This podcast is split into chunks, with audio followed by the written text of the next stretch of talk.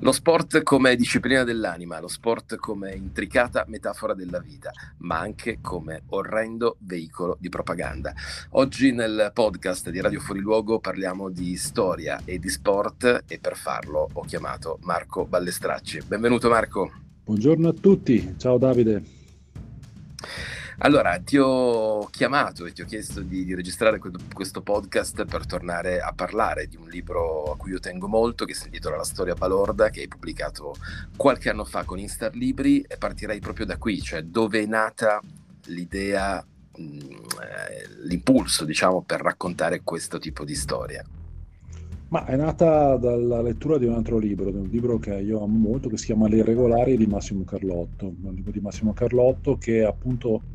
ambientato nell'Argentina del dopo-golpe del 1976, il colpo di, di Videla.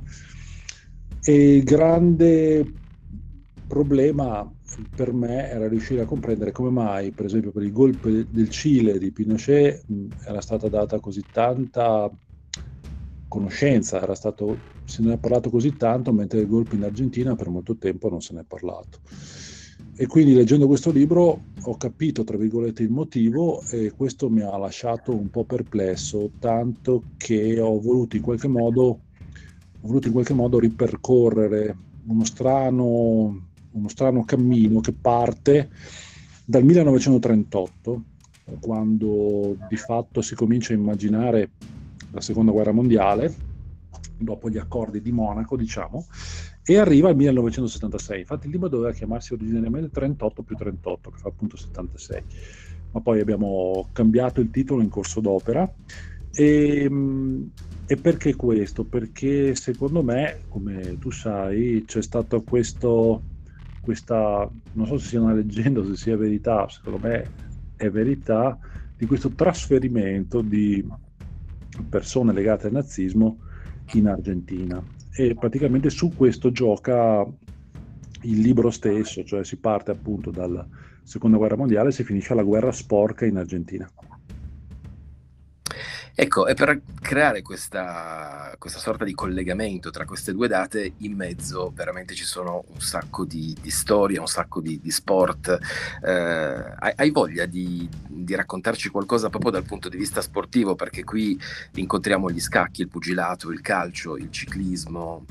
Entriamo un po' dentro proprio queste discipline, hai voglia? Ah, guarda, molto semplicemente, io come sai, io scrivo, non so neanche io il motivo per cui continuo a scrivere libri legati allo sport. Adesso sto accingendomi a scrivere un'altra volta un libro e ancora una volta legato allo sport. E non riesco a capire il motivo per cui questo accada, però secondo me è legato al fatto che comunque lo sport è stato importantissimo per la mia gioventù e secondo me gli scrittori basano molto della loro scrittura su quello che hanno provato da ragazzini. Quindi la mia gioventù è stata molto legata allo sport, in particolare a tre sport che io amo in modo particolare e che secondo me costituiscono senza discussioni eh, i pilastri sul quale si può sviluppare una certa letteratura che abbia, che abbia voglia di in qualche modo avvicinarsi allo sport. Evito accuratamente il termine letteratura sportiva perché a me sinceramente dà un pochettino di fastidio anzi tanto fastidio. Ehm, I tre sport sono il calcio, eh, il pugilato e il ciclismo. Tra questi i, il più, il, quello a cui più sono legato è, è, sicuramente dal punto di vista narrativo il pugilato, perché il pugilato, eh, parlare del pugilato ha portato a due grandi capolavori della letteratura che si chiamano Il professionista di W.C. Heinz e Il colosso d'argilla di Bud Schulberg. E quindi in qualche modo questi sono veramente capolavori della letteratura. E quindi in qualche modo diciamo il, il, pugilato per me è sempre stato uno sport di riferimento anche se non sono mai riuscito a scrivere direttamente qualcosa sul pugilato perché mentre per il calcio e il ciclismo ho una certa esperienza un pugno sul naso non l'ho ancora ricevuto e quindi non posso dire esattamente cosa si prova a riceverlo però giocando in porta mi sono spaccato il setto nasale cioè le ossa nasali e quindi più o meno ho, ho l'impressione di quello che si prova a ricevere uno sganassone sul naso. Ma al di là di questo non sono ancora riuscito a, a scrivere un, un, libro sul pugilato, mi piacerebbe molto. In questo libro c'è un frangente dedicato al pugilato ed è un frangente dedicato a quello che è un grande campione argentino che si chiamava Firpo,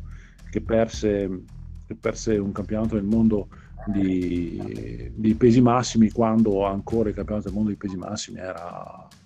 uno dei, dei, grandi avvenimenti sportivi, lo perse con Jack Dempsey. E poi parlo di pugilato mh, illustrando il combattimento tra mh, eh, Carlos Monzon e Rodrigo Valdés, che curiosamente ha una valenza molto importante letteraria perché Osvaldo Soriano venne inviato a Monte Carlo dalla, dalla redazione del suo giornale argentino, venne inviato quindi partire dall'Argentina per andare in, per andare in Francia a vedere l'incontro tra Carlos Monzon, argentino, e Rodrigo Valdés, colombiano, e eh,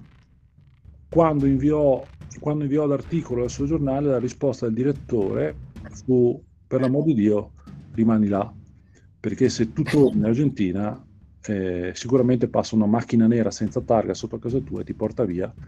e di te non sapremo più nulla. Beh, tra l'altro hai citato Osvaldo Soriano, eh, so che per te, come dire, è, è una sorta di, più che riferimento possiamo dire che è una musa del Ballestracci.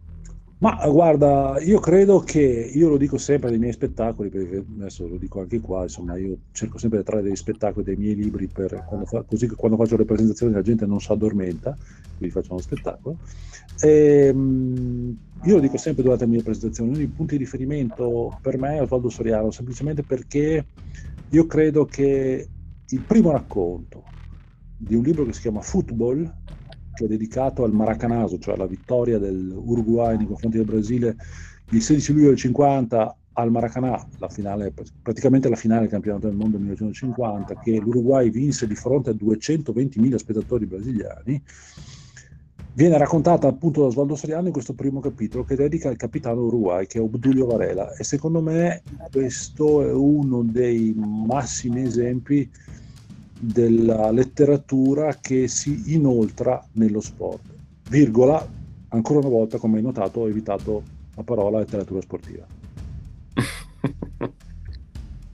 Senti, tornando invece alla tua di storia balorda, quella che racconti appunto in questo libro, c'è una figura chiave che io nomino e lascio poi a te le, le parole che, che, riterrai più opportune per, per, approfondire, cioè non si può non parlare di Casimiro Stablinski. Casimiro Stablinski, sì, sì, esatto. Casimiro Stablinski è l'invenzione, è il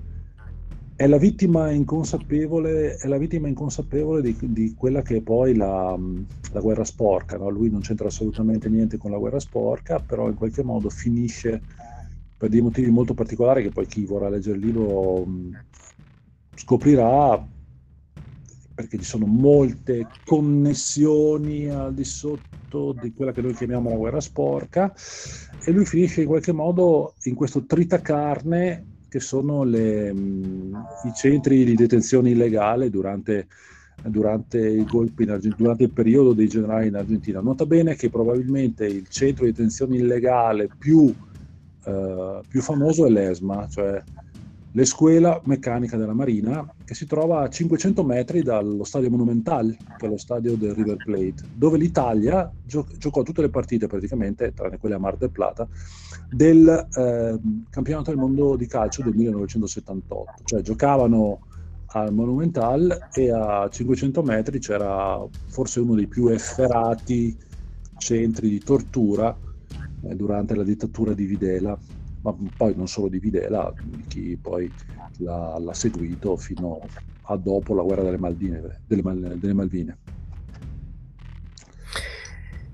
È un, ehm, no, prima io dicevo un libro a cui tengo molto e chiudo dire, il, il ragionamento, lo, lo, si capisce nel, nell'ascoltarti che c'è una tale densità di, di storie nella storia che, eh, che tu hai unito veramente con, con, grande intelligenza ed è per quello che io voglio riparlare di questo libro, consigliarlo, ricordare che si intitola La storia balorda, che l'ho pubblicato in Star Libri e ti chiedo un'ultima riflessione Marco su una frase che ho letto sul tuo blog che è molto tua conoscendoti, conoscendo i tuoi spettacoli, perché sotto il tuo nome tu scrivi raccontare è l'unico modo per salvare la pelle e quindi chiuderei una riflessione con questa con questa tua frase. Ma sai, io dico tante volte delle frasi di cui non capisco il senso, comunque.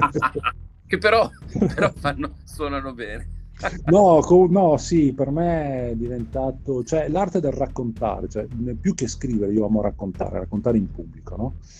Ed è un'arte che, che si è perduta. Però io credo, e lo vedo anche nei miei spettacoli, le persone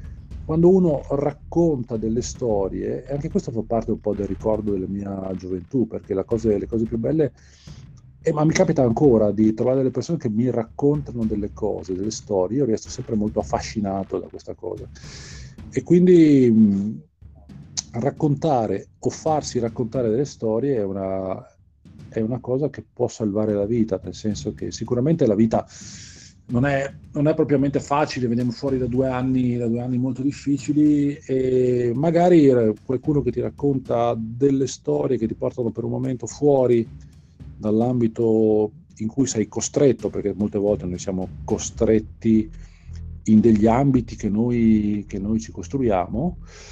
o che altri ci costruiscono, dipende, eh, la possibilità in qualche modo attraverso le storie di uscire da, uscire da queste mura, se vuoi, e guardare fuori è sicuramente un momento di sollievo, perché no può essere anche un, un'aspirazione o una ispirazione per il futuro. Bene, e a proposito di futuro direi fine prima parte perché inevitabilmente ti, ti richiamerò per parlare ancora di sport e di un altro almeno, se non due, dei tuoi libri. E quindi insomma direi che un arrivederci a presto e un grazie a Marco Ballestracci. Grazie a te Davide, grazie a tutti. Ciao. Ciao ciao.